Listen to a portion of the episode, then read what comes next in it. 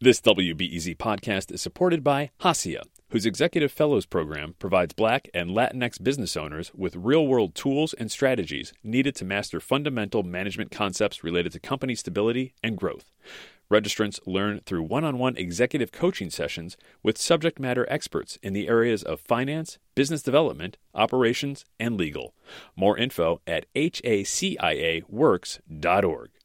This WBEZ podcast is supported by Ravinia, with over 100 concerts under the stars this summer, including Daryl Hall and Elvis Costello, Norah Jones with special guest Mavis Staples, The Beach Boys with special guest John Stamos, Shaggy and TLC, Jason Isbell and the 400 Unit, the Chicago Symphony Orchestra, and more. Their 30 acre park is nestled in a gently wooded area. Bring your own picnic or eat at one of the park restaurants. Tickets available now only at ravinia.org. After more than 100 years, the University of Chicago's Oriental Institute is dropping the Oriental. I'm Adora Namigadde, and for Sasha Ann Simons, and this is Reset.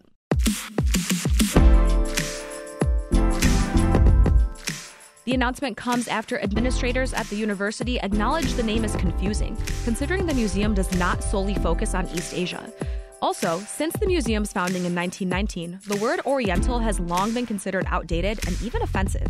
So, to learn all about the rebrand, we're talking to Associate Director and Chief Curator at the formerly named Oriental Institute, Marc Maillot. So, Marc, let's start with the big news. What's the new name? ISAC, Institute for the Study of Ancient Cultures. Mm, ISAC, very modern. Throwback mm-hmm. to Apple. All right. so, what all went into determining this new name? Basically, the two reasons were the following. The first one it had, is that Oriental, as you said, uh, has led to confusion for our audience and visitors, mainly because uh, people were expecting to see artifacts from China or Japan, for mm. example. And basically, we wanted to switch to the new name to more clearly define our area of expertise, talking about research or the museum collection itself. And uh, the second reason, as uh, you mentioned, is that the word Oriental uh, has developed into a more pejorative connotation over time. Just to remind you, the bill signed by Barack Obama in 2016, mm. removing Oriental from you know the official names of any institution, and we wanted to comply with that policy. Also, to more clearly honor the cultures we are studying.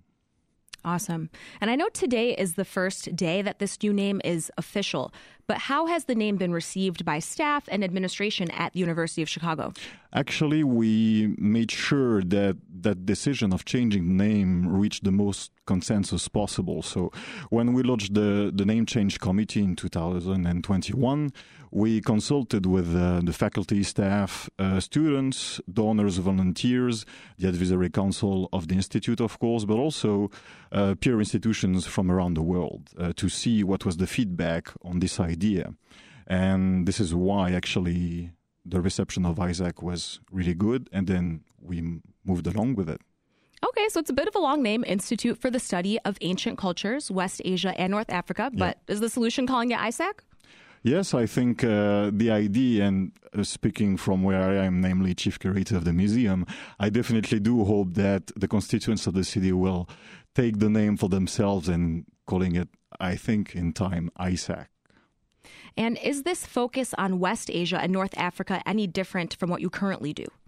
Actually, no. Basically, it tries to encompass the reality of our research and the collection that we're actually studying also and exhibiting for, for the audience. So, no, no, it's we are not changing anything. Uh, basically, our main missions, namely research, pragmatic excavations, and uh, philology, remains the same. We just want to basically, as any other cultural institution, uh, be in touch with our time.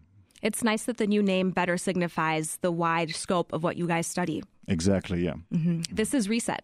I'm Adora Namigadde in for Sasha Ann Simons. After 100 years, University of Chicago's Oriental Institute has unveiled a new name, the Institute for the Study of Ancient Cultures, West Asia and North Africa, or ISAC. We're speaking now with Associate Director and Chief Curator Marc Maillot. So, with the Orient typically meaning Far East, and now shifting to this focus on West Asia and North Africa, what artifacts should people expect in the museum? Or were those artifacts already there? Because, as you said, this is something you've already been studying. Hmm. So, basically, the, muse- the museum collection holds up uh, 350,000 of objects, of course. Uh, most of them are in basically the storerooms of the museum for research purposes and conservation, and only 2% uh, of these objects are actually on display. It allows us two things. The first one is to actually enforce a rotating policy of the artifacts to actually allow the audience to have different angles of perspective when they visit the collection and the main ga- museum, the main galleries of the museum. But second, to make it available for researchers worldwide to actually push forward the research uh, at an international level. Mm-hmm. And what obstacles did the OI, now the ISAC, run into when getting this name change through?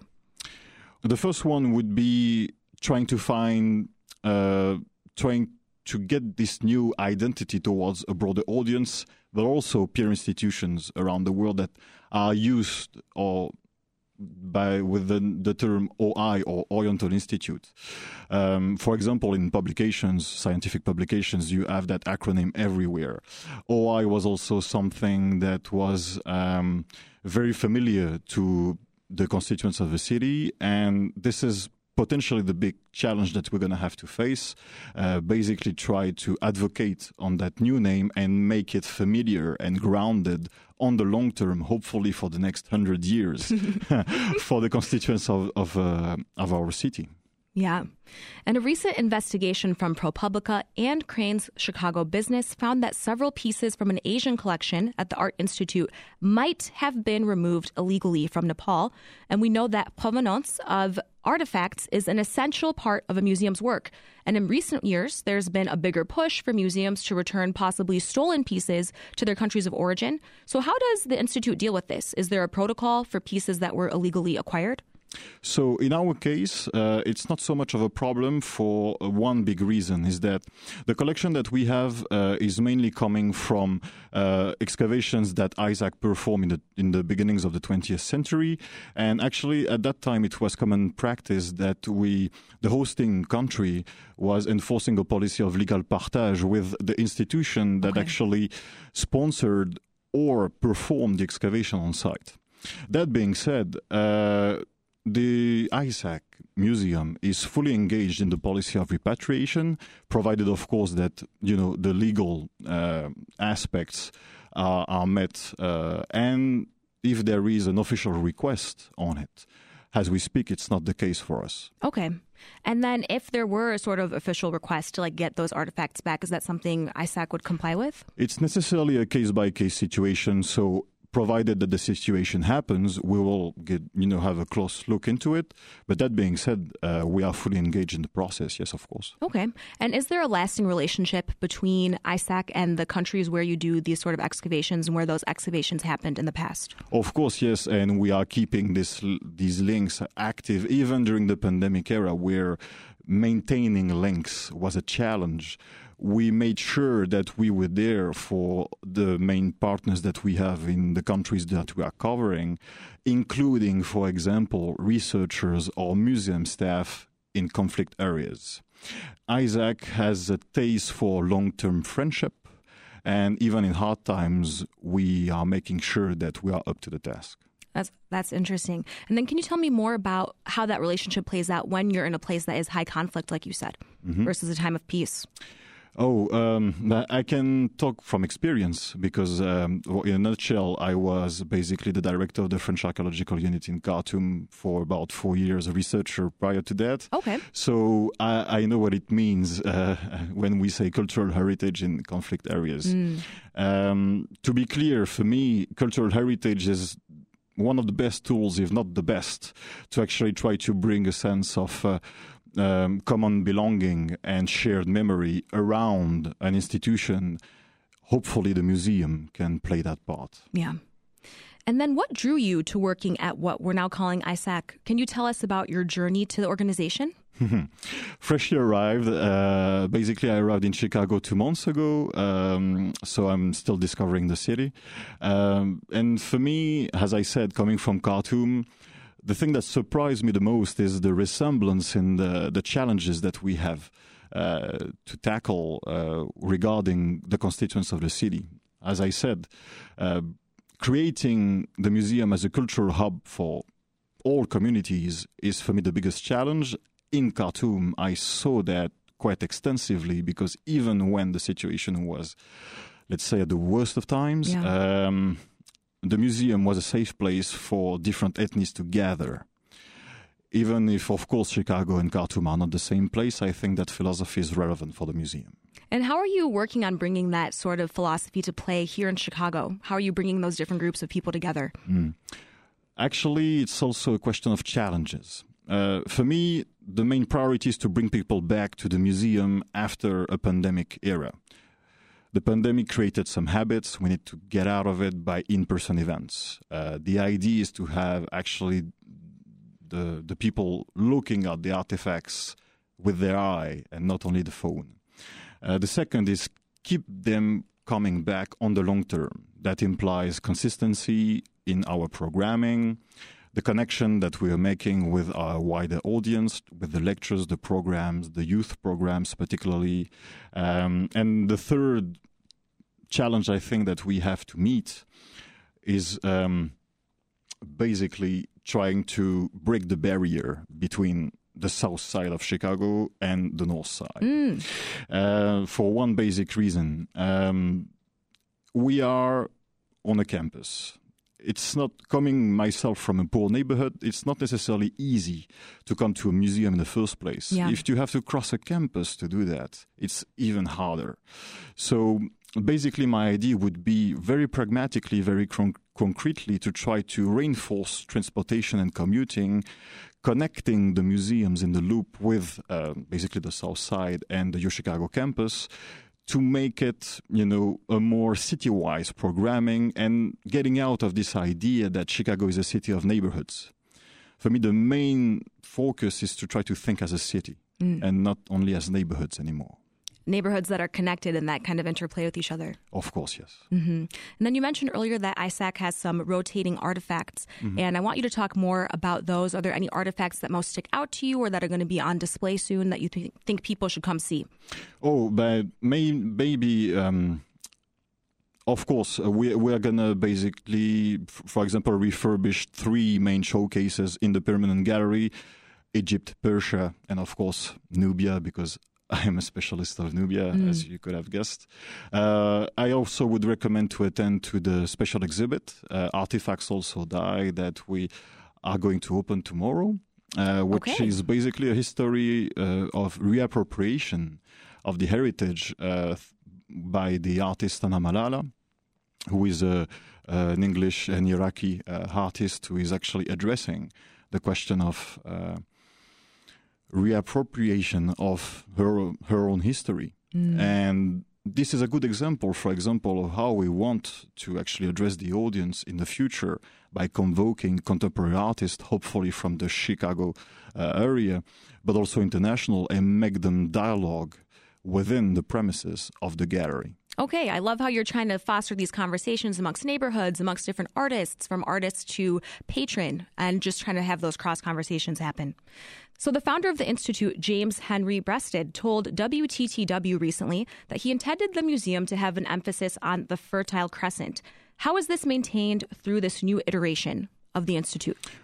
Basically, we are, as I said, keeping the same missions, but we are avoiding the term fertile crescents for obvious reasons connected, like Orient, for example. This is exactly the same, you know, process.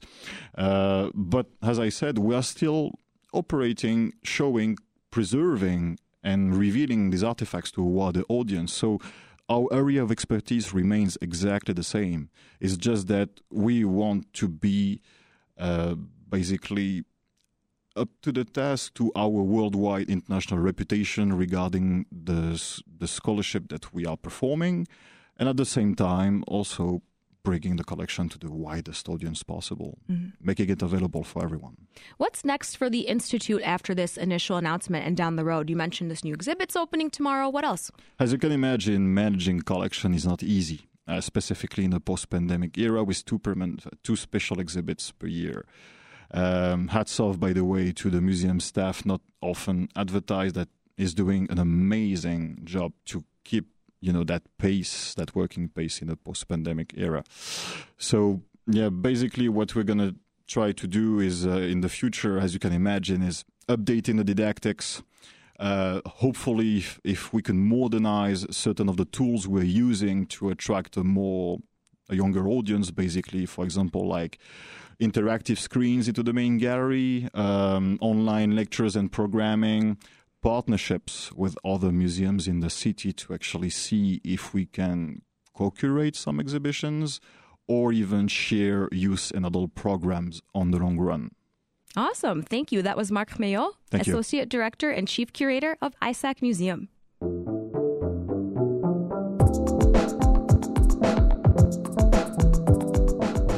Episode of Reset was produced by Michael Liptrot. It was edited by Andrew Merriweather and Meha Ahmad. Hear more about fascinating conversations just like this by subscribing to our podcast. We publish episodes mornings and afternoons, Monday through Friday, and an episode on Saturdays. That'll do it for Reset. I'm Adora Namigadde and for Sasha Ann Simons. We'll talk to you this afternoon.